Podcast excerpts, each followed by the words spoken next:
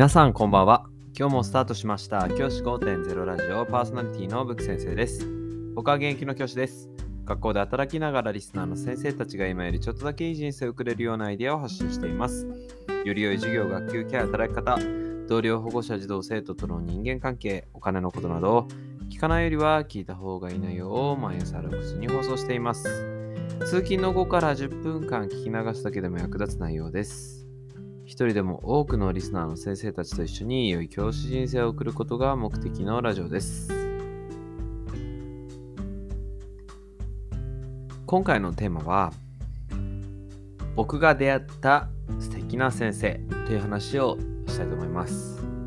先週もこのテーマでお話をしたんですけれども今日もこのテーマでちょっとお話ししてみたいなと思っています。先週紹介した素敵な先生の話なんですけれども僕が出会った先生で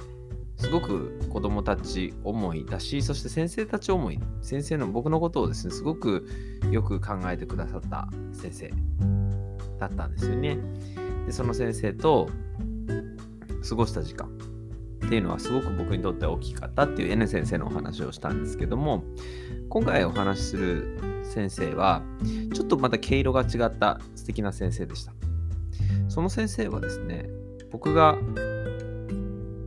勤務校2校目の学校の時に出会った先生でした。その先生はですね、すごくあの仲が良くて、仲のいい先生で、話が合う感じの先生でした。で、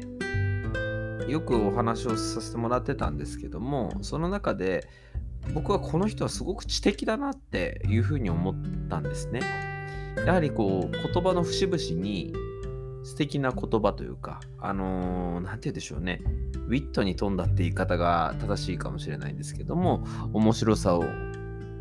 こう付け加えながらお話しされる方ですごく、あのー、て言うんでしょうね、あのー、人としての知力というのが高かった方だった。ですね。で、実際、実はその方、大学の教授をやされていて、それで、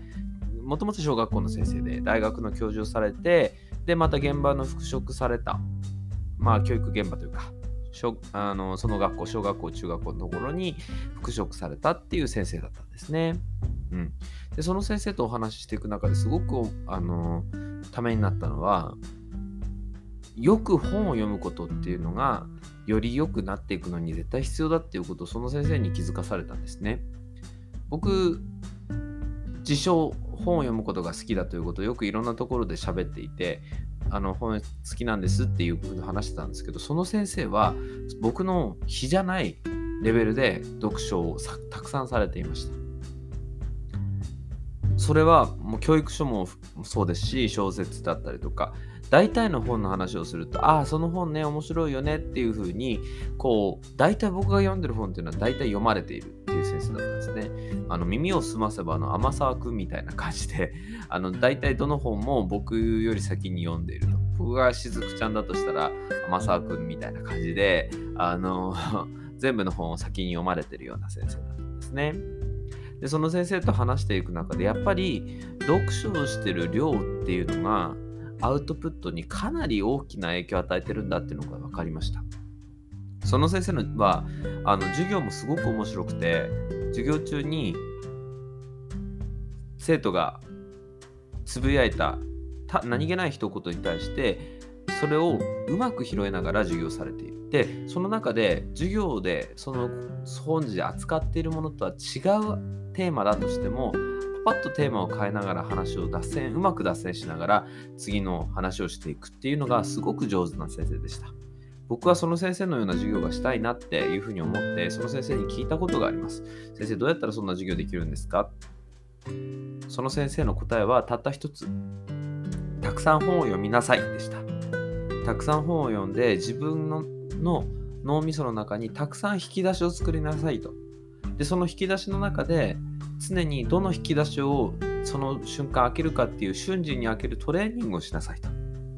そうすれば、いい授業っていうのはおのずとできてくるよっていうことをおっしゃっていました。その先生が最後におっしゃってて、多分でさらに印象的になったことが、